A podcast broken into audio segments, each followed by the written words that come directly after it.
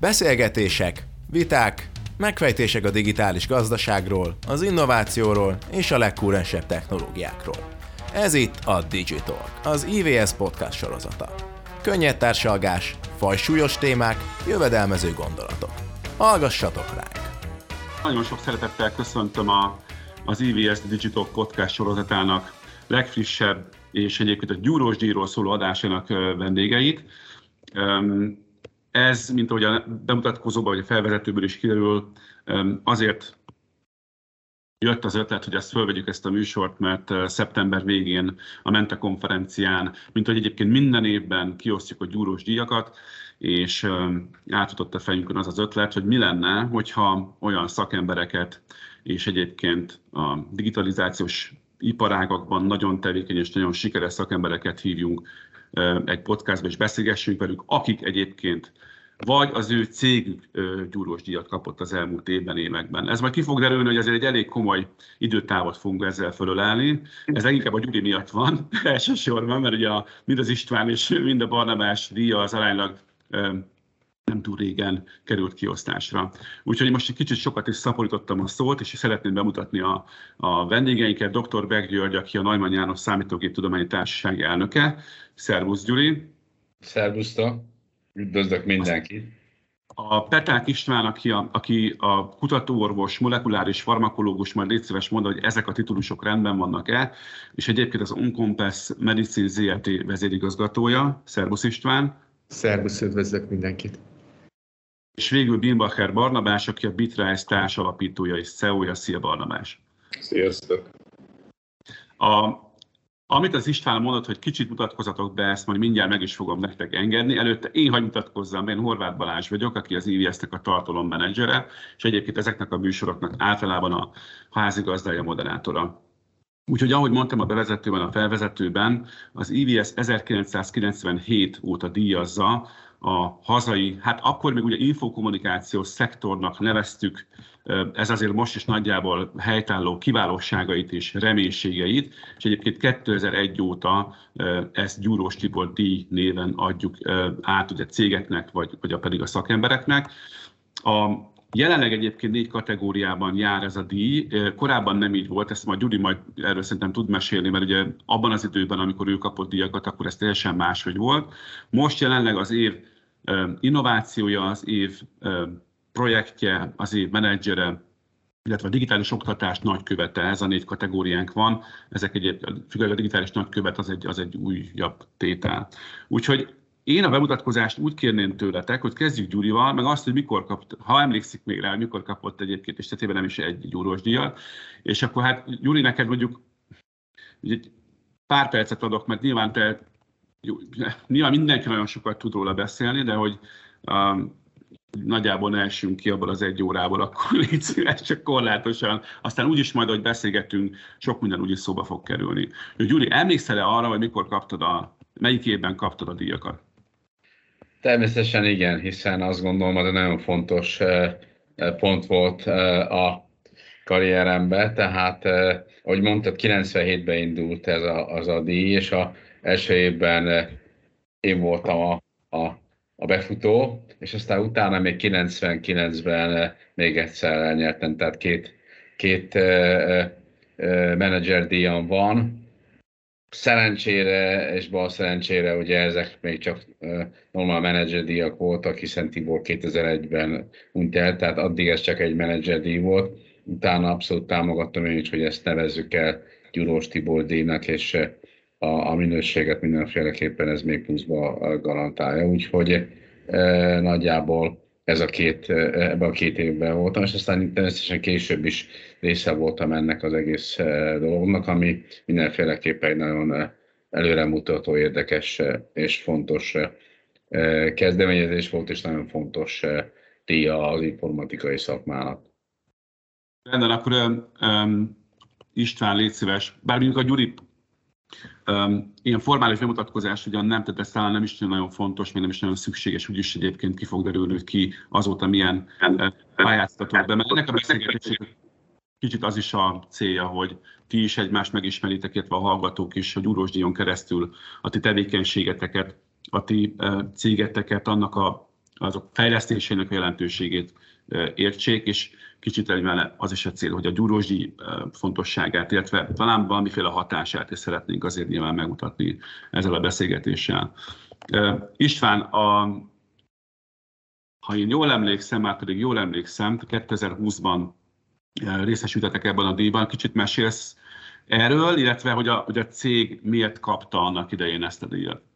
Igen, igen. Hát nagyon szépen köszönöm most is, hogy itt lehetek. Hát ugye én, én orvos vagyok, tehát ez egyből furcsa is, hogy egy, egy ilyen körben kaptunk egy, egy tulajdonképpen informatikai innovációs díjat, ami, és ez pont ezért volt számomra rendkívül nagy jelentőségű, hiszen ugye számomra ez nagyon izgalmas kihívás volt, hogy egy informatikai megoldást fejlesztünk ki A, a daganatos betegek sikeresebb kezelése érdekében, de mint kutató alapvetően a célom mindig is az volt, most már ugye huszonhét éve mióta az egyetemet elvégeztem, hogy egy problémát megoldjunk. Tehát a, és itt a probléma, amire az életemet feltettem, az a, a daganatos betegek személyre szabott célzott kezelése. Ennek a, a lényege ugye az, hogy a, most már tudjuk, hogy a daganatokat hét, több mint hétszáz gén hibája okozhatja, és tudjuk, hogy ebben több millióféle mutáció lehet jelen, és minden egyes beteg daganatát négy-öt gén meghibásodásának a kombinációja okozza. Tehát a, a genomika, a genetika kutatásai eljutottak ide, hogy ismerjük. Tehát a természet megismerhető, és véges számú emberi gén van, és véges számú gén hibája okozhat daganatot. A kezdetben, az első évtizedekben azt a koncepciót kellett bizonyítanunk, hogy ha, ha megtaláljuk egy daganatban a daganat keletkezésének az okát, és az gyógyszeresen ki tudjuk kapcsolni, akkor ez az oki terápia működhet, hasonlóan az antibiotikumokhoz. Ez sikerült több esetben, utána ki kellett fejleszteni olyan technológiákat, amivel rutinszerűen ki tudjuk mutatni ezeket a génhibákat a daganatos betegek mintáiból, azokból a biopsziákból, amit egyébként is ugye kivesznek a szövettani diagnózis érdekében, és utána jött az a probléma, hogy ez sikerült, és most már több száz gént tudunk egyszerre vizsgálni rutinszerűen betegeknél. És akkor szembesültünk a kétezer-tízes évek elején, tehát amikor ezt bevezettük, hogy, hogy, hogy olyan, olyan Excel fájlt generált a szekvenáló gép, amitől rögtön lefagyott a lap. Ugye száz hatvan ezer soros, tehát ugye annyi mutációt talált a betegbe, és ezek alapján kellett volna kiválasztanunk, hogy melyik gyógyszert javasoljuk akkor ennek ismeretében, és akkor, akkor kezdtünk el az informatikával foglalkozni, és az, az volt a víziónk, hogy ez lesz a következő bottleneck, amin át kell jutni az emberiségnek ahhoz, hogy ezt az álmát megvalósítsa, hogy minden egyes daganatos beteg a neki hatásos személyre szabott kezelést kaphassa. Ez, ez a harmadik barrier, és, és ne, nekiálltunk ennek a fejlesztésnek akkor, amikor még a világon ilyen nem volt. Tehát mindig ez a nehéz egy entrepreneurnek, egy innovátornak, hogy, hogy, hogy nekifogni valaminek, amiről csak ő gondolja, hogy majd szükség lesz rá, de a világnak szüksége van, a, tehát nem, nem kap megerősítést. És, és tulajdonképpen a Gyurós Tibor díj, hogy fast forward, azért volt nagy jelentőségű a, az életemben, meg az életünkben, hogy tulajdonképpen az, az elsők között volt az a társadalmi, szakmai visszajelzés, hogy, hogy, hogy jó úton járunk, és, és érdemes volt egy tíz évvel korábban nekifutni ennek a fejlesztésnek, és beletenni azt a rengeteg munkát, mert, mert a társadalomnak szüksége van erre. És, ez egy, és az, hogy pont a E V S-től kaptuk ezt, ez, ez különösen nagyon fontos volt, hát hiszen közben az orvosi uh, visszajelzéseket kaptuk, de ebből az irányból ez a megerősítés óriási jelentősége volt, volt az életünkben. Ezt a gondolatot egyébként, amit az előbb említettél, ezt majd tovább dobnám a Barnabásnak, amit azt a gondolatodat, hogy, hogy csak reméled, hogy amit szeretnél, az jó, vagy az, az jó fele visz, meg valószínűleg egy Gyurit is, Barnabás is valami hasonló viszi előre, vagy vitte előre a pályán, hogy valami um, amit aztán persze egy díj, vagy nyilván az üzleti siker visszaigazol egy idő után, vagy lehetőleg mind a kettő, vagy inkább az üzleti siker, most persze ez is majd egy érdekes kérdése a beszélgetésnek, hogy ki miben méri, ezt egyébként a kérdésében is megkaptátok. Úgyhogy Barnabás, a, áldobnám neked a labdát, és idő során, mert egyébként nem, nem jól megyünk, mert de egy évvel korábban, mert az Istvánhoz képest tizenkilencben részesültél az évmenedzsere díjban. Mesélj erről, légy szíves, hogy fogadtad, neked milyen jelentősége van, és itt most nem akarok senkiből semmit ki erőszakolni, tehát lehet teljesen őszintén egyébként. Igen, tehát én, én még kétezer-tizenkilencben kaptam meg az évmenedzsere díjat. Igazából az, hogy építjük a céget és visszük ezt az egészet előre, és remélkedünk abban, hogy valami ö, olyan dolgot csinálunk, ami világméretű, azt szerintem ezt nagyon jól visszaigazolja, és igaz, hogy ez az évmenedzsere, de nekem azért is volt fontos, mert szerintem egy jó menedzser semmit nem ér a csapata nélkül, és az nagyjából egy visszajelzés arra, hogy közösen a, amit építünk, az, az egy jó irányba visz minket.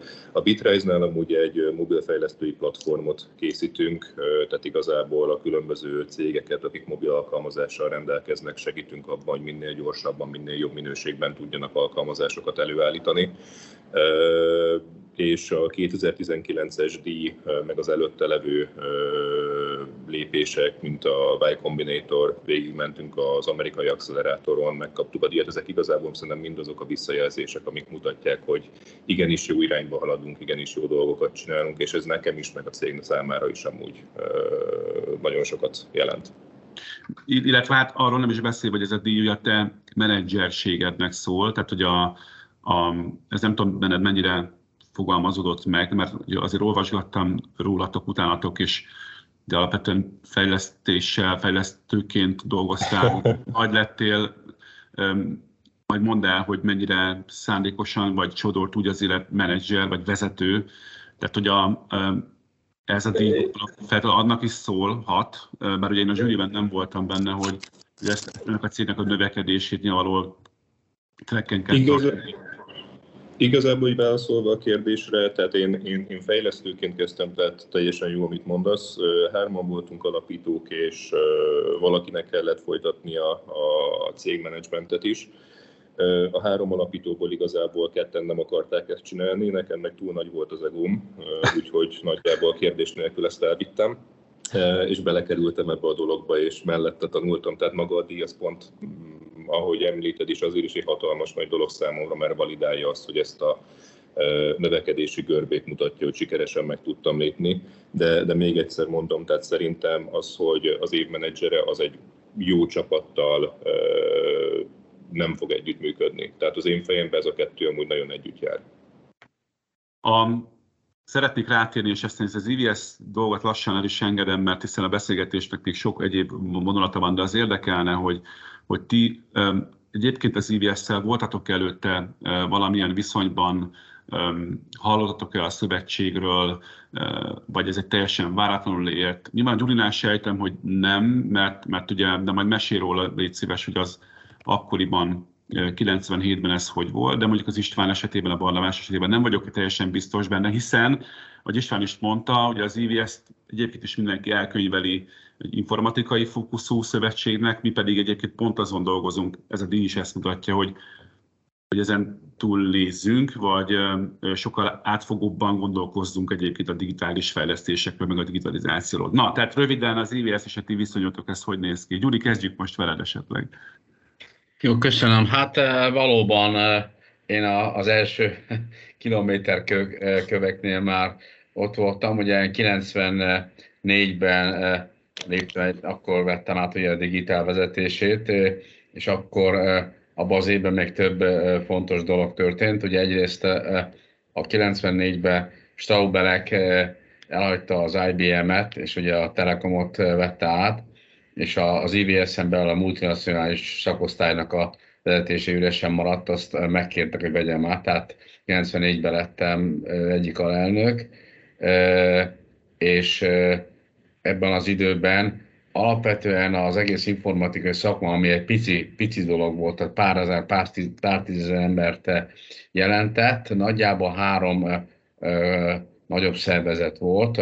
Volt a Neumann Társaság, ami alapvetően ötven vagy hatvannyolcban alakult, alakult, de alapvetően szakmai szervezet volt, tehát a szakma eredményeit fogta össze, és két érdekvédelmi szervezet volt, az E V S, illetve volt a Infórum, ami informatikai érdekesítő fórum, ez a két szervezet volt, és végül is a, a Tiborral abban egyeztünk meg, hogy ő, ő lesz az I V S elnöke, én leszek I V S alelnök, és az Infórum lesz, leszek az elnök, ő lesz az egyik alelnök.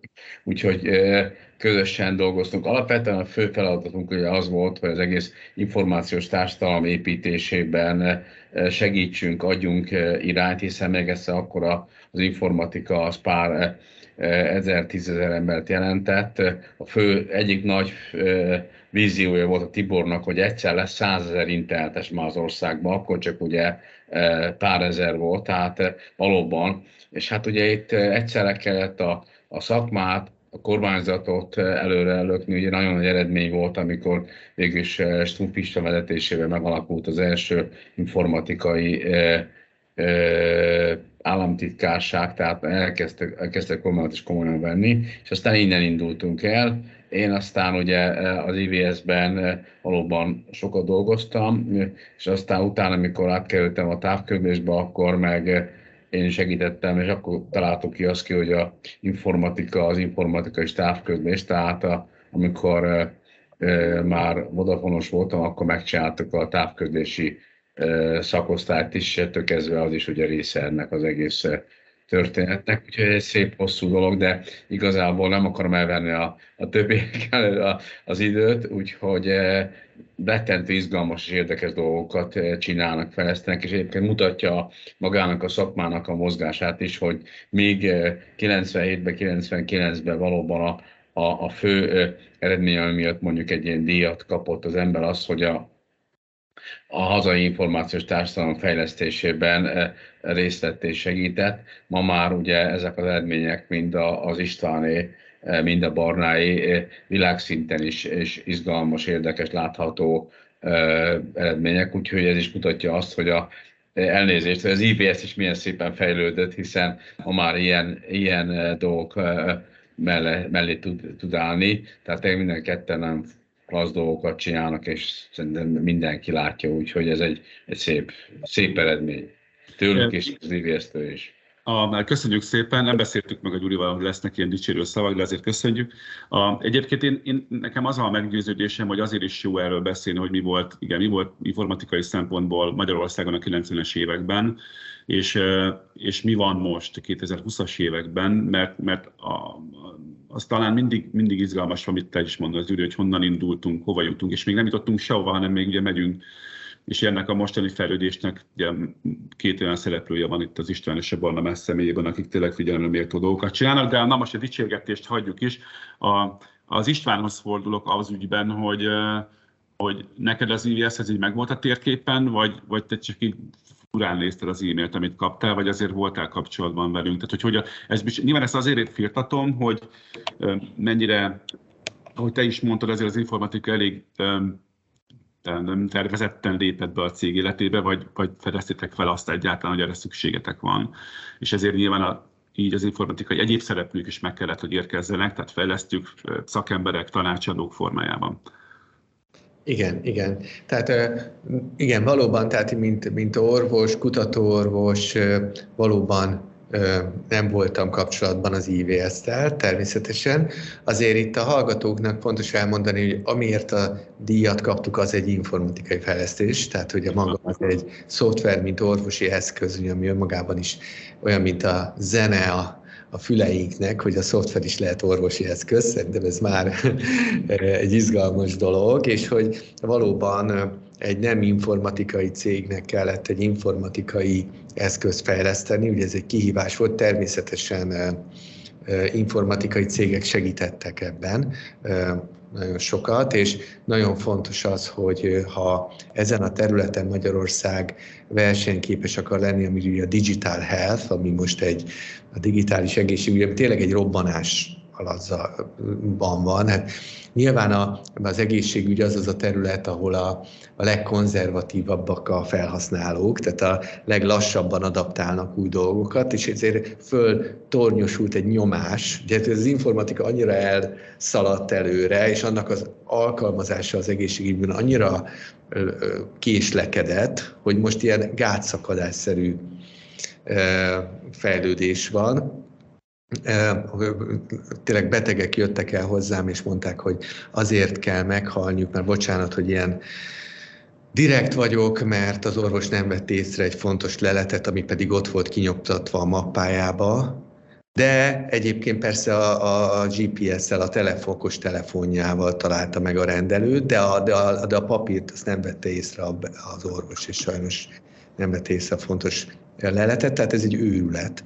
És most ebben, ebben, és mindenképpen az, hogy a e vé es ezt fölismerte, hogy, hogy, hogy erre föl kell hívni a, a társaság meg a, a közvélemény figyelmét ezzel a díjjal, hogy most már a informatika ilyen területen is e, ilyen eredményeket tud elérni, és hogy legyen, ezért is érdemes ennek a területnek fejlődnie, mert hiszen informatikusok, mérnökök nélkül nem tudunk ilyen eszközt fejleszteni. Mi a problémát tudjuk szállítani, orvosok, biológusok, hogy ezt tudták egy domain tudásnak hozni, de, a, de az eszközt azt a, a mérnökökkel tudjuk kifejleszteni, és hogyha vannak ilyenek Magyarországon, akkor, akkor tudunk ebben sikeresek lenni. Úgyhogy szerintem csodálatos dolog, hogy itt az egy alkalmazásra hívta fel a figyelmet az e vé es, és ebben e, meghívott, és ez tényleg meglepetés volt, de csodálatos élmény, úgyhogy nagyon köszönöm. Mondja, Gyuri. Balázs, uh, István, uh, bocs, hogy most beleszólok, de nem akarok elkeseríteni, de igazából azt gondolom, hogy valóban nagyon klassz, hogy informatikát használtok, de messze-messze nem vagytok egyedül. Ha körbenézzel a világon, gyakorlatilag nincs szakma, ahol nem informatikáról szól dolog. Egy, egy biztosító az alapvetően hetven százalék informatika és harminc százalék ügyfélkezelés, vagy valami fajta fejlesztés, de egy autót megnézel lassan, az is sokkal inkább egy, egy szoftver eredmény, mint egy, egy, egy műszaki fejlesztés. Tehát gyakorlatilag bármilyen területen megyünk, az informatika abszolút meghatározó, és ugye ez azért is volt a, a e vé es-nek már induláskor is az egyik jelszava az, hogy a, az informatikai analfabetizmus ellen küzdeni kell, hiszen a, sokkal, a jövőben sokkal inkább ez lesz az igazi battle-nek, ahogy mondtad, ha valakinek ezek az alapvető tudása nincsenek meg, és hát ugye ezt most gyorsítva, gyorsítva hallottuk, vagy láttuk, hogy az elmúlt pár évben itt a Covid kapcsán, tehát ugye aki Aki nem digitális, aki nincs az interneten, az valahogy nem létezik, tehát ez az alap, és ezt valóban láttuk, de azt gondolom mindenféleképpen nagyon jó, hogy a, a ti szakmátokban is ilyen e, súlyt kezd elérni a, az informatika, hiszen valóban annyi mennyiségű adattal és egyéb dolgokkal foglalkoztok, hogy mindenféleképpen egy komoly eszközt váltatok, és nagyon jó, hogy ezt használjátok is. De egyébként én ezt beleszólhatok annyiban, hogy az viszont István, szerinted úgy van, hogy azért mégiscsak az orvostudomány vagy a, a, a gyógyítás területe a legkonzervatívabb ez ügyben, mert én nekem van egy ilyen tippem, hogy igen. Tehát a Gyurinak abszolút nyilván így van, tehát informatika mindenütt ott van, de talán pont, de lehet, hogy nem így van, de valahogy mint azt sejteném, hogy az, a, az egy olyan szakmai közeg, ahol, ahol ugye egy autóiparban talán közelebben, nem tudom miért gondolom ezt, lehet, hogy nem így van, de hogy mennyire állnak távol az informatikai megoldásoktól, mondjuk azok az orvosok vagy döntéshozók, akik egy ilyen bevezetést mondjuk elrendelhetnek, vagy kitalálhatnak. Igen, tehát ez, ez általában így van, hogy nyilván az egészségügy az egy olyan terület, ahol nagyok a kockázatok, és ezért nehezen térünk át. Tehát ugye az első nagy forradalom az volt, hogy egyáltalán elektronikusan legyenek tárolva a betegadatok. Ugye, akkor emlékszünk, hogy ilyen kartonokba voltak a kórházakban. Az. És ugye azt gondoltuk, hogy hát az a biztos, ami ki van nyomtatva, az, ami nem fog elveszni, hát most a számítógépen van, hát az olyan, mintha nem lenne. Ugye ez volt még a kezdetben, ez volt az érzése mindenkinek. Most már tudjuk, hogy ami papíron van, az fog elveszni, és ami a felhőben van, azt nem fog elveszni. Hát ez pont fordítva van. És hogy most például az jut eszembe az őrület, hogy a Rigó utcában beázott a pince, ezt mindenki tudja, és azért nincsenek meg a, a, a, a nyelvvizsgák, és nem is lehet őket reprodukálni.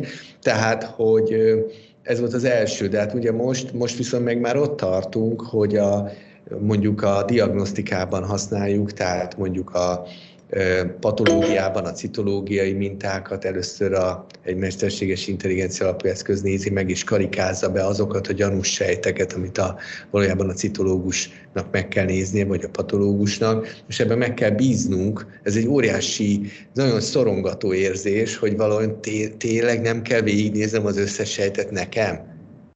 Biztos, hogy észrevette a Ez a, ez a doboz, hogy, hogy, hogy és, és ez nagyon nehéz, és én azt gondolom, hogy ez, ez, ezért tartott ez ilyen sokáig. Ugye, amiben most mi haladunk, az is egy ilyen terület, hogy, hogy ez egy betegenként ezer tudományos közleményben szereplő információt használ föl a, a, ugye a rendszer, a terápia kiválasztásához, és hát a szorongó érzés az, hogy és, és nem kell nekünk végignézni ezt az ezer közleményt, biztos, ami biztos elolvasom gyorsan, mert, mert hogy, tehát, hogy van egy ilyen érzés, úgyhogy valóban szerintem lassú volt az adaptáció, de most annál gyorsabb, és most a, egyébként most per pár hete volt az Európai Parlamentben a egy meghallgatás, az Európai Mesterséges Intelligencia Törvény, az a á i Act-nek a megbeszélése, ahol, ahol minket is fölkértek, hogy mondjunk véleményt a, az Európai Parlamentben, ugye nagyon nagy megtiszteltetés volt, hogy szóljunk hozzá, és hát ott elmondtuk, hogy ugye most ugye van ez is, ez a törvényjavaslat, ami biztonságossá próbálja tenni az ilyen alkalmazásokat, de ugye az egészségügyi alkalmazásoknál ott van a nyakunkon a Medical Device Regulation, ami külön foglalkozik az orvosi szoftverekkel, külön orvosi, tehát hogy megfelelősségi szabályozás van, és ott van az F D A, tehát az Amerikai Gyógyszerészügynökség, akinek egy külön divíziója van, ami csak a az informatikai és mesterséges intelligencia alapú orvosi eszközökkel foglalkozik, és ezeknek a regulációjával. Nekem is volt már meghallgatásom az F D A-vel, ahol be kellett mutatni a fejlesztésünket, és hát ugye jellemző, hogy mennyire érdekli őket, hogy két héten belül adtak időpontot erre a találkozóra, egyébként Zoomon keresztül, nagyon izgalmas volt. Mondták, hogy nem azért, mert Magyarországon vagyok, hanem a Covid miatt, és, és egyébként zoom pont gov terjesztés, csak egy érdekességnek mondom, hogy, hogy ők is így, így, így működnek most már, egy, az amerikai állam apparátus, és úgyhogy most a, a, az, hogyha a regulátorok bejönnek, akkor az orvosok bizalma is ugye megnő, tehát ha tudja, hogy ez egy validált, hatóságilag ellenőrzött orvosi eszköz, akkor, akkor, akkor talán jobban megszokja, hogy ezt ugyanúgy kell használni, mint bármilyen diagnosztikai és terápiás eszközt, a, a, a szoftvert is. Uh-huh. Barnabás, hozzá most hirtelen két kérdésem is lenne.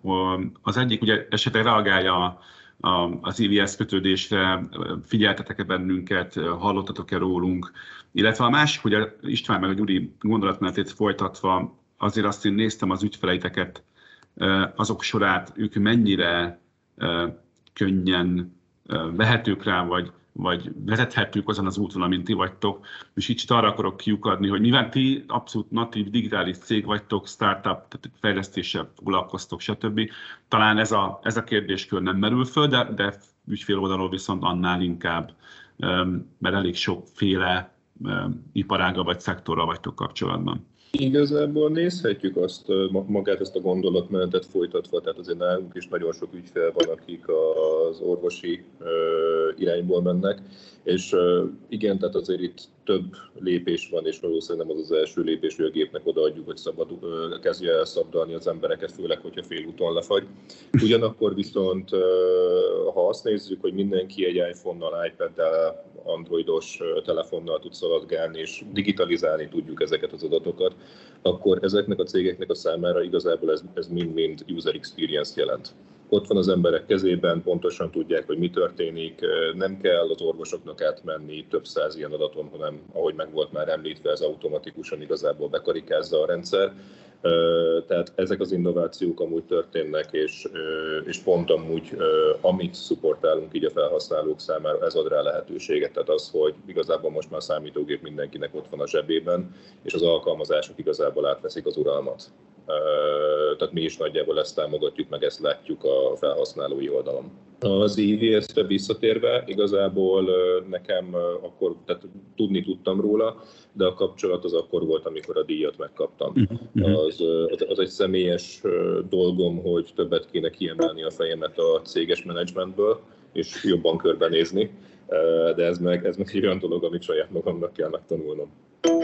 Hát, illetve hát erre itt vannak azok a szövetségek, mondjuk akár a Neumann, akár az E V S, akik ezeket azért alapfeladatként végzik, tehát hogy szerintem nekünk, ha nem tudom, Gyuri egyetért, ez is feladatunk, hogy igen, megmutassuk azokat az embereket, azokat a cégeket, akik valamiért példaértékű elkövetendők, vagy egyszerűen csak fölhívni a figyelmet egy-egy teljesítményre, úgyhogy ezért örülök, hogyha ezek itt ilyenkor találkoznak. Egyébként visszatérve Barnabás, a te gondolatmenetedre, nem olyan régen volt itt az E V S-ben egy szakmai beszélgetés, és az egyik szakértő azt mondta, hogy nagyon érdekesen működik az ember, főleg, hogyha vezető, és kíváncsi vagyok erre, mit gondoltok, mert hogy addig, amíg bemegy az irodába, a digitális eszközöket könnyedén, szabadon és önkéntalolva használja, de ahogy belép a cég ajtaján, úgy valahogy ezeket elfelejti, vagy leteszi. Most persze ez egy általánosítás, de és talán inkább a K K V-kre igaz, de hogy valahogy van egy kapcsoló az ember agyában, vagy a vezető, vagy a cég tulajdonos agyában, aki a saját célú felhasználást használja, vagy elfogadja, de a cégesre nem tudja valahogy áttenni, vagy nem, nem tudna átgondolni, hogy az, az a cégének is jó tud lenni. Azok a megoldások, amik egy telefonban vannak, vagy akár egy számítógépben vannak. Erről ti mit gondoltok? Tapasztaltok ilyet magatokon? Tapasztaltatok valaha ilyet, hogy máshogy gondolkoztok erről, amikor döntéseket hoztok az asztalnál, vagy egy tárgyaláson, mint amikor mondjuk elmentek nyaralni például? Kezdjem én? Kezdheted te. Igazából nem tudom, hogy száz százalékban vagy egyetértek-e a dologgal.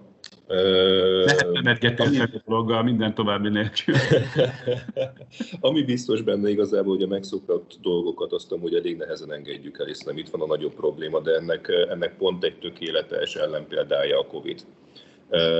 És az, hogy áttértünk Zoomra, az, hogy le lehetett úgy zárni befektetési köröket, hogy az emberek nem találkoztak élőben. Tehát nagyon sok olyan, olyan része volt, amit amúgy balkunkével lehet tenni, mint menedzserek. Itt szerintem inkább arról van szó, hogy azok a, azok a cégek, akik innoválnak, azok a menedzserek, akik mennek előre és nézik ezeket, azoknak ezt folyamatosan meg kell kérdőjelezni a status quo-t, és ki kell találni, hogyan tudod ezt jobban csinálni. És ugyanezt a gondolkodásmódot igazából bele kell vinni a cégedbe. Tehát ez szerintem inkább arról szó, hogy kik azok, akik egy kicsit megkeppeltek egy bizonyos szinten, és kik azok tovább tudnak gondolkodni egy bizonyos szinten. Gyuri, ez egyébként a kilencvenes, kétezres évekre ez mennyire volt jellemző egyébként? Tehát, hogy a, vagy, vagy arról beszélünk, hogy akkor semmi nem változik, csak, csak kicsit nyilván a, a technológiai háttér változik. De azt gondolom, hogy, hogy változik. Hát, ami nem változik, hogy ma a, ezek a szövetségek, tehát mind az E V S, mind a Neumann folyamatosan mondja azt, hogy a digitalizáció, a, a digitális világ az itt van, és, és haladni kell, de valóban ebben az egész dologban sok-sok negatívum mellett a Covid azért besegített, hogy azok az emberek, akik eddig legyintettek, és azt mondták, hogy nem kell digitálisan megcsinálni a dolgainkat, azok észrevették, hogy hoppá, akkor egyszer nem érünk, el, eltűntünk a, a lakosság számára. Tehát valóban ez mindenféleképpen változott. És ez nagyon sokat változott. Tehát ha belegondolok abba, hogy a kilencvenes évek környékén, amikor bekopogtunk akár egy, egy bankba is, hogy jó lenne megfelelő informatikai rendszer, vagy bármilyen területre, nem beszélve aztán később a, a, a mobil e, e, szolgáltatókhoz is, akkor azért még messze-messze valóban ez működött, hogy otthon már a Commodore-om, vagy akár mint megcsinálta a programot, és látta azt, hogy klassz dolog és működik, de a, ahogy belépett az ajtón, ezt elengedte. Ez ma már szerintem ez sokkal inkább emberi e, e, gyengeség, hogyha valaki erre nem képes, a vezetői, inkább vezetői gyengeség, hogyha ezt a dolgot ezt nem engedi be, tehát becsukja az ajtót a technológia előtt a cég számára. Tudom, hogy főleg a ká ká véknál azért ez még, még mindig gondot okoz, de a fejlődés útja egyértelműen az, ahogy a István is elmondta, tehát egyszerűen gyakorlatilag bármit megcsinálni ma, informatikai háttér nélkül szinte lehetetlen, vagy legalábbis a hatékonysága mindenféleképpen ezek az eszközök, és aztán jönnek az új dolgok, például mint a mesterséges intelligencia, ez még inkább a dologban azért segíteni fog. És István, neked egyébként, ha már így szépen dobálgatjuk a labdát, te személyesen mennyire voltál befogadó egy ilyen nyilván gyökeresen ellentétes területen az informatikával szemben vagy kapcsolatban? Tehát, hogy ez egyébként ilyen kütyűs, nyomkodós, gépes ember vagy voltál, vagy, vagy azért neked, most ugye azt mutatom, hogy mennyire kell ebben fejlődnie egy vezetőnek, hogyha mondjuk nem húsz-harminc éves, és mondjuk ebben nőtt föl, ezzel szocializálódott, és számra teljesen természetes, kontra annak, aki, akinek ezt meg kell tanulnia. És már egyébként vicces, én is ilyen vagyok, akinek ezt meg kellett tanulnom, mert a, amikor én, fe, a, annak idején nem volt, igen, max a Commodore, amit a Gyuri mond. Igen, igen. Hát szerencsére nekem is megvolt a Commodore hatvannégy. Ott a nyolcvanas években a hála a nővéremnek, aki öt évvel idősebb nálam, is ő szervett nekem külföldön, ugye behozta a klaszból, és, és így lett nekem, és akkor fejlesztettem rá basic nyelven egy növényhatározót, erre nagyon büszke voltam, tehát a, ami már egy ilyen döntési fa program volt, így tínédzserként ez volt a élményem az informatikával akkor, és, és gyakorlatilag talán ezért is ugye logikus volt, hogy egy hasonló problémával szembesülve ez eszembe jutott, hogy, hogy ezt, ezt lehetne arra használni a, a daganatok személyrezott szabott terápiájában is. Úgyhogy hogy érdekes módon a tudományban ott rögtön eszembe jutott. A mindennapi életben persze nagyon sokáig kitartottam a Nokia billentyűs telefon mellett, és azt hittem, hogy a, a, az iPhone az csak játékra való, de komoly ember nem, nem nyúl hozzá, úgyhogy ott volt egy ellenállás bennem. De aztán, a, aztán amikor pont annyira félelmetes volt, mert a Covid előtt, kitörése előtt egy hónappal kellett irodát váltanunk, és ott már elkezdtem ezen na, pont gondolkozni, hogy biztos kellene nekünk akkora iroda, és nem lehetne ugye Zoomon vagy más módon otthonról dolgozni, de aztán, aztán a, a vezetői dönt, mégis mindenki arra szavazott, hogy kell, kell a nagy iroda. És hogy egy hónapig ki is használtuk körülbelül, és utána fizethettük a mérleti díjat, úgyhogy erre nem vagyok büszke. De, de, de, de most már de, például ez egy tényleg döbbenetes dolog, hogy, hogy ezt most már senki nem érti, hogy ezt vagy nem jöttünk rá erre hamarabb, hogy ezek az eszközök már itt voltak akkor is, és nem használtuk ki őket. Úgyhogy, de, de úgy látszik, ránk, ránk kell a kényszerítés, de, de hát a fejlődés az így működik, hogy, hogy van a probléma, és akkor megtaláljuk az eszközt. És ebbe bízom az emberiség szempontjából, a minden problémánkat megtaláljuk majd a megoldást. Megtaláljuk igen. Az kérdés, hogy igen, hogy milyen, milyen fájdalmas, meg, meg nehéz, mindenki számára nehéz időszakok szükségesek, úgy látszik ehhez. És hogyha már mindannyian emlegettétek a Covidot, én mindig elhatározom, hogy nem beszélünk többet a Covidról, mert mindig, mindig erről beszélünk, de mindig rájövök, hogy egyszerűen nem lehet nem beszélni róla, mert tényleg olyan jelentőségű volt az elmúlt kettő-két és fél év, ami minden cégben, minden vezetőben elég komoly nyomokat hagyott, és olyan döntésekre kényszerítette, legyen az bármilyen szektorban, ami meghatározó jelentőségű, és tényleg azt lehet látni, hogy világszinten olyan dolgok indultak el, amire akár egy Neumann vagy egy é vé es is már régóta vár alapvetően, úgyhogy ez nekünk is nagyon fontos, hogy ennek fényében, ugye a beszélgetés utolsó harmadára fordulva, kicsit azt vegyük át, és Barna, téged kérdeznélek, hogy ha már erről beszélünk, akkor kicsit aktuális dolgokról a A Bitrise-nál mi minden történt, ha ezt röviden össze tudod foglalni, mert feltételezem nagyon sok minden, de mégis ilyen stratégiai szinten merre haladtok, rátok milyen hatással volt ez az elmúlt időszak, akár nyilván üzleti szinten, de akár személyes oldalról is, ami, ami téged érint. Aha, megpróbálom gyorsan összefoglalni. Tehát igazából még kétezer-tizenkilencben kaptam meg a díjat. Mi akkor zártuk a Series B körünket, meg mi akkor felvásároltunk egy céget. Tehát akkoriban mi még amúgy nagyjából csak Magyarországon voltunk, és a felvásárlással lett egy pár alkalmazottunk Angliában, és szerintem egy alkalmazottunk Amerikában, a West Coast-on. Röviddel utána úgy érkezett a Covid, de már akkor is mi elkezdtünk átállni egy remote működésre. Tehát nagyon gyorsan kitaláltuk azt, először persze felhúztuk az irodákat, volt iroda Bostonban, San Franciscoban, Londonban, Magyarországon, viszont elég gyorsan rájöttünk arra, hogy ez a hibrid működés ez nem megy, és elkezdtünk igazából remote céggé átalakulni. Ez azt jelenti, hogy igazából elkezdtünk mindent dokumentálni, mindent aszinkronus módon oldjunk meg, tehát nem kell beugrani egy meetingbe közösen, mindenkinek ott lenni, hanem hogyan tudjuk ezt úgy lekommunikálni, hogy az emberek igazából nem kötődnek be egy Zoom-kolba, és így skálázódni. Mostanra amúgy már globálisan fölnőttünk egy olyan kétszázhatvan főre, vagyunk körben mindenhol Amerikában, nagyon sok helyen Európában, és most nyitottuk ki az egyik virtuális irodánkat Tokióban. Emellett zártunk most egy Series C kört még előző év novemberében, az volt az Insight partnerrel egy hatvan millió dolláros kör. Ez igazából azért is volt érdekes, mert az egészet két hét alatt tudtuk lezárni, anélkül, hogy találkoztuk volna velük. És mindezt amúgy azért tudtuk így megoldani, mert magára a mobil alkalmazás fejlesztése és bármilyen hasonló dologra elég, elég nagy igény lett, főleg a Covid alatt.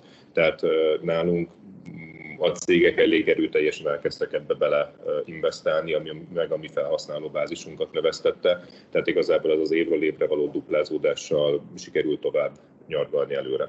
Uh-huh. Tehát akkor ti is kaptatok egy elég komoly lökést? Vagy... Én azt mondanám, hogy volt lökés is, az elején persze meg volt a pofon, tehát amikor megérkezett a Covid, akkor mindenki megijedt, hogy úristen, most mi lesz ebből a dologból, mindenki elkezdte abba hagyni az emberek felvételét, vagy inkább visszavágta a kiadásait, tehát nagyon sok ügyfelünkkel amúgy együtt kellett dolgozni, de, de bármilyen, bármilyen krízis helyzetben, és ugyanez a mostani downturn is, szerintem meg kell nézni, és ki kell tudni emelni azt, hogy hogyan lehet ezt sikeressé tenni. Tehát nagyon sok sikeres cég az ilyen körülmények között kezdett el amúgy működni, és nőtt nagyra. Tehát ez inkább az, hogy kell egy olyan gondolkodásmenetet kialakítani, ami, amivel észrevesszük azt, hogy ebből hogyan lehet a legtöbb maximumot kihozni. Uh-huh. És István, az Oncompass esetében mennyire érezhető, vagy tetten érhető, vagy volt tetten érhető ez az elmúlt év, felfordult világ um, annak minden következményével? Titeket ez érintett, nem érintett? Most persze ennek egy részét említetted, az irodát, de egyébként magát a fejlesztéseiteket, a munkátokat uh, mi befolyás, befolyásolt el, vagy röviden, uh, hogy vagytok most? Igen, tehát ugye szerintem fontos, hogy elhangozzon, hogy, hogy tényleg a, a Gyurós Tibor díj, ez egy csodálatos korszakot nyitott meg az életünkben, tehát ezért is nagyon kedves, mert ugye akkor a E V S delegált minket a Digital Europe versenyére, és ugye aztán el is nyertük a Jövő unikornisa díjat, ugye kétezer-huszonegyben, tehát a, a Digital Europe-nak ezt a legfontosabb innovációs díját, ami egy csodálatos dolog volt, és nagyon örülök, hogy így végre egy magyar cég nyerte meg ezt, és, és nagyon köszönjük az E V S-nek, hogy minket jelöltek ugye ebbe a versenybe. És, és hát ugye aztán ez, ez, a, ez, ez egy nagyon izgalmas időszakot indított el az életünkben, így európai szinten és világszinten. Ugye most kétezer-huszonkettő elején a, volt ugye ennek az évfordulója, ennek a Jövő unikornisa díj átadónak, ahol a Masters of Digital-nak a konferencián ugye Ursula von der Leyen tartott megnyitó beszédet, és, és ott kiemelte, hogy, hogy egy magyar cég fejlesztése hozhatja el a forradalmat az orvostudományban, ami azért is, nem csak azért volt érdekes, mert ugye, ugye a bizottság elnöke, hanem azért is, mert orvos, azért ugye ez fontos tudni róla, és És hát ez mindezt, mindezt végül is a, az é vé es indította el, ezt a dominósort, ami idáig elvezetett, úgyhogy, úgyhogy Covid-tól függetlenül ez nekünk az életünkben. És ez, most is ezen gondolkozom, hogy, hogy tényleg olyan érdekes, hogy a, a, a körülmények ugye változnak, de azért attól független az, hogy egy, hogy egy történet mikor ér el a csúcsra, vagy a következő mérföldkőhöz, úgy látszik, hogy a Covid ezt nem tudta megakadályozni, hanem, hanem mentünk előre. Nyilván azért is, mert a digitális térbe került a, a tevékenységünk, tehát ugye a, sőt, ugye nagyon könnyű vált az, hogy orvosokkal fölvegyük a kapcsolatot az egész világon, hogy virtuális molekuláris tumorbordokat szervezzünk, úgy, hogy pakisztáni, amerikai és európai onkológusok együtt lehessenek egy, egy olyan megbeszélésen, ahol egy, egy daganatos beteg terápiáját próbáljuk kitalálni a molekuláris eredmények alapján, amit ugye a, a mesterséges intelligencia kiszámolt. Tehát, hogy Tehát valóban inkább segítette ezt a részt. Ugye a, nyilván a, a nehézséget okozott, hogy sok betegnél későn fedezték fel a daganatos betegséget, ugye megszűntek a szűrővizsgálatok, és, és ez okozott valamennyi visszaesést abban, hogy, hogy egyáltalán eljussanak hozzánk a, a betegek, illetve ezek az elemzési kérések, de mégis inkább mindenképpen technológiailag, szakmailag ez egy inkább fölgyorsította a fejlődést. És akkor ebben a körülnek a végén, Gyuri, ugye Neumann mellett egyébként is sok mindent csinál, sok feladatod van, tiszted van, de kicsit rád is bízom, hogy milyen aspektusból a te, vagy akár a Neumannnak a dolgai hogyan változtak meg, mik az aktuális történések egyébként a a társaság környékén, vagy mi, mit tartasz most a legfontosabb feladatnak, lehet így is megfogalmazni? Ugye alapvetően a Neumann Társaság, ahogy mondtam, ugye az i vé es és az Inforum az alapvetően érdekvédelem, érdekegyeztetés, a, a, a Neumann alapvetően ipar, illetve ipari és a, a információs társadalom építésének az egyik, egyik eleme. Alapvetően ugye a fő feladatunknak azt tartjuk, hogy a, az információ, tehát a az informatika jelenje, múltja, jövőjét fogjuk át, ennek meg fel van egy nagy múzeumunk, ami eléggé egyedül világon, hiszen egy-egy múzeum az vagy keleti technológiát, vagy nyugatit tartalmaz, nálunk megvannak az amerikai vaxgépektől kezdve a MINSZ huszonhármasnak a tartozékai is, és hát természetesen az első ilyen tevékenységünk itt a Covid alatt az volt, hogy egy online fórumot is kialakítottunk, tehát most már egy múzeumban is el lehet úgy menni, és a tartalmakat megnézni, hogy az ember nem utazik el, hanem otthon ül az eszköz előtt. Ugye a másik fő tevékenységünk a tehetséggondozás, itt a különböző tanulmányi versenyek, ahol szintén ugye feladat az volt, hogy amit lehet, azt online oldjunk meg. A legnagyobb verseny, amit most szervezünk, az a hódítsuk meg a biteket az általánosoknak. Tavaly, illetve idén harminchárom ezer kisdiák vett részt online módon, tehát azt gondolom, hogy ez is azért így, így alakult. A szakosztályainkban, a különböző tevékenységben ott is eléggé domináns lett az online dolog, illetve valahol az oktatásunk, amit ugye a digitális oktatás, ami még egy fő tevékenységünk, hiszen a, az é cé dé el-ben most már több mint ötszázezer magyar állampolgárnak mutattuk meg, hogy a digitalizáció mit is jelent, az is most már át, átment az online térbe. Tehát valóban azt látom, hogy nagyon sok minden, amit korábban csak mondtunk, az, az most azért meg is történik, meg is történt. Úgyhogy ez mindenféleképpen izgalmas. És akkor még egy apróság, ugye, hogy a, ami egyik másik tevékenységen van egy, egy vezetőképző iskola, amit tizenhatban alapítottunk, és alapvetően nagyvállalatok vezetőinek a A, a, a vezetés alapokat tanítjuk, és hát itt is lépésenként ugye először minden helyben volt, aztán utána elindult az online, és most pedig áttértünk a, a hibrid üzemmódon, és szerintem ez lesz a jövő valószínűleg ez a, épp dolog, tehát aki nem tudott lenni bármi miatt, az egyszerűen beszáll. Most ugye ez az egész egy online beszélgetés, de ez is akár lehetne ilyen vegyesen is. Úgyhogy én azt hiszem, hogy kezdünk egy más világba lenni, de nagyon jó az, hogy mindenki megtalálja a maga eszközeinek a, az eszközét ebbe az egész rendszerbe, és aztán így tudunk előre haladni. És nagyon remélem, hogy mind a két beszélgetőtársnak a fejlesztései azok ugyanilyen tempóban mennek majd tovább, mint ahogy eddig mentek, hiszen azt hiszem mind a kettőtöknek nagyon komoly feladata van, hiszen itt azért a rákutatás, van még azért van bőven feladat, illetve valahol a, a, a, a mobil technológia fejlesztésében is, tehát szerintem izgalmas és érdekes lecke vár még mindenkire. Ez gyönyörű zárszó is lehetne, hogyha nem tenném fel azt az utolsó kérdést nektek, amivel készültem, hiszen sokfelé jártok, sok embert ismertek, rengeteg tapasztalatotok van, és ez egyfajta bújtott, bújtatott gyúrózsi jelölés is lenne, nem feltétlenül kötelező rá válaszolni, de ha egy díjat odaadhatnátok valakinek, valakiknek, cégnek, tevékenységnek, innovációnak, az ki lenne? Van-e ilyen, meg tudtok-e ilyet fogalmazni?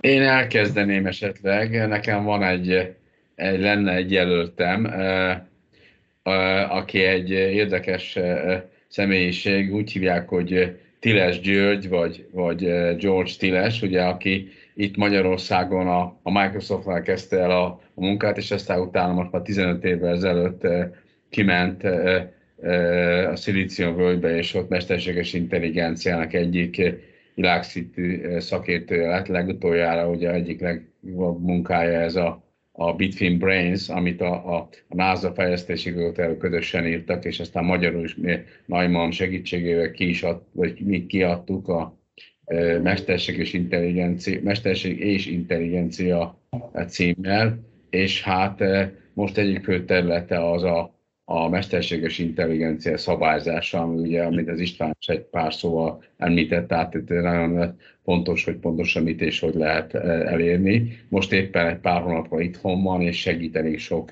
ilyen mesterséges intelligencia fejlesztésben, tehát én a Gyurinak örömmel adnék ilyet, de hát majd nyilvánvalóan, hogy majd sokan, sok más jelöltet is fölterjesztenek. Jó, egyébként jó névű volt tavaly talán a Mentán vendégként, úgyhogy igen, mi is kapcsolatban vagyunk vele. István, Barna, nektek van valami tippetek? És persze tök jó, simán lehet olyat mondani, aki nyilván nem feltétlenül tér bele egy gyúrós kategóriában, hanem tényleg csak, a, hogy mutassunk meg olyan neveket, olyan személyeket, akik szerintetek értékes dolgokat végeznek el, vagy dolgoznak. Én, én igazából szerintem szakmánál maradnék, uh-huh. és pont azért, mert ha megnézzük a környező országokat, azért startup sikerekben még azért elég el vagyunk maradva, úgyhogy jó lenne több embert kiragadni igazából innen, és őket támogatni, és remélhetőleg ezzel amúgy előrébb vinni és elérni ugyanazokat a startup sikereket, amit más környező országok csináltak, ami szerintem abból fontos, hogy elindulhasson ebből a következő generáció, és ezt nagyjából úgy értem, hogy amit mi csinálunk és csinálunk végig, abból aki ezt velünk együtt csinál, igazából tanul. És a, szerintem a siker az az, hogyha ezek, a, ezek további új cégeket jelentenek, és ezek elkezdenek folyamatosan nőni. Úgyhogy én maradnék itt a startup közegben. Azt, hogy pontosan kicsoda, azt, azt én szerintem rátok bíznám. Talányos. Rendben. István? Igen. Hát én Tíles Gyurival én is találkoztam, és nagyon sokat segített már nekem is, sok ötlettel, tanácssal, úgyhogy, úgyhogy biztos, hogy támogatnám. Abszolút, ez nagyon-nagyon jó ötletnek tartom mindenképpen. Ugye itt a, az orvosi informatikai területén ugye van egy másik magyar cég, aki most indult el, akit szívesen javasolnék, úgy hívják, hogy Medipredikt, ők, és ott a Duda Ernő barátom, aki egy fantasztikus entreprenőr, aki fölépített már egy sikeres céget. Akkor ismered, Gyuri, te. Ugye ő Ugye az, az ő apukája egy híres virológus, úgyhogy azért is szoktuk hallani a nevét, az idősebb Duda Ernő, aki sokszor nyilatkozott is Covid kérdésben, de az ő fia, ő pedig fölépítette a Solvo nevű magyar biotechnológiai céget, amit sikeresen exitált is, ugye egy nagy multi meg is vette, és de továbbra is ők egy nemzetközileg egy nis piacon vezetők. Ugye az a fantasztikus, hogy egy tökéletes példa is arra, hogy Hogyha, hogyha egy cég egy technológiailag nagyon erős egy bizonyos ponton és arra fókuszál, abban akkor nemzetközi szintre tud jutni. Úgyhogy ez egy csodálatos példa és inspiráló példakép is az ő története Ernőnek. És aztán amit kapott pénzt ebből az exitből, azt egyből vissza is forgatta, mint minden jó rendterfelőr egy új őrületes vállalkozásban, egy olyan biotechnológiai cégben, ami egy informatikai megoldás tulajdonképpen arra, hogy a rengeteg biológiai információt hogy lehet arra felhasználni, hogy egy, egy, egy embernek személyre szabott megelőzési programot tudjanak javasolni, hogy minél tovább éljünk. Ugye, ugye még mi az Oncompassnál arra fókuszálunk, hogy ha már valaki daganatos, akkor az hogyan lehet meggyógyítani. Ők meg arra próbálnak megoldást javasolni, hogy hogyan lehet megakadályozni, hogy megbetegedjünk, hogy ez még fontosabb lehet. Úgyhogy ugye ez egy hatalmas feladat, ugye ebben kompetitóraig a Silicon völgyben, Silicon völgyben vannak, a, akik longevity-vel foglalkoznak, és ez egy nagyon izgalmas terület, úgyhogy most ők jutottak eszembe, akik egy informatikai megoldás és egy nagyon fontos emberi társadalmi probléma megoldását tűzik ki célul, és egy hatalmas feladat. Ugye? Köszönjük szépen um, azt is, hogy, hogy ti meséltetek, meg hogy ti beszéltetek arról Gyurós díjazottként, hogy um, mit gondoltak a, a digitalizáció fejlődéséről, meg azt is nagyon szépen köszönöm, hogy, hogy mondtatok neveket, illetve utaltatok olyan csapatokra, akik um, megérdemlik a, az elismerést, úgyhogy ezek a műsornak ez volt összességében a célja, hogy titeket jobban megismerjünk, és rajtatok keresztül még többet megtudjunk ezekről a területekről. Úgyhogy nagyon szépen köszönöm Barnabásnak, Istvánnak és Gyurinak, hogy velünk voltak, velünk voltatok. A hallgatóknak nagyon, nagyon szépen köszönöm a figyelmet, és azt üzenjük ezzel a műsorral, hogy aki ezt hallja, az mutassa, mutassa meg, és hívja fel a figyelmet azokra a fontos szakemberekre, akik a akik hasonló fontos tevékenységet végeznek, mint ti, és jelöljék őket Gyurós díjra, hogy aztán majd szeptemberben a Menta konferencia ezeket ki tudjuk adni. Köszönöm szépen még egyszer a beszélgetést, és jó munkát, sziasztok! És köszönjük a beszélgetést, szervusz! Köszönjük! Sziasztok! Köszönöm. Ez volt a Digitalk, az i vé es podcast sorozatának legfrissebb kiadása. Ha mindent tudni akarsz a digitális gazdaságról, az innovációról és a legújabb technológiákról, akkor kövesd a műsort az i vé es platformján.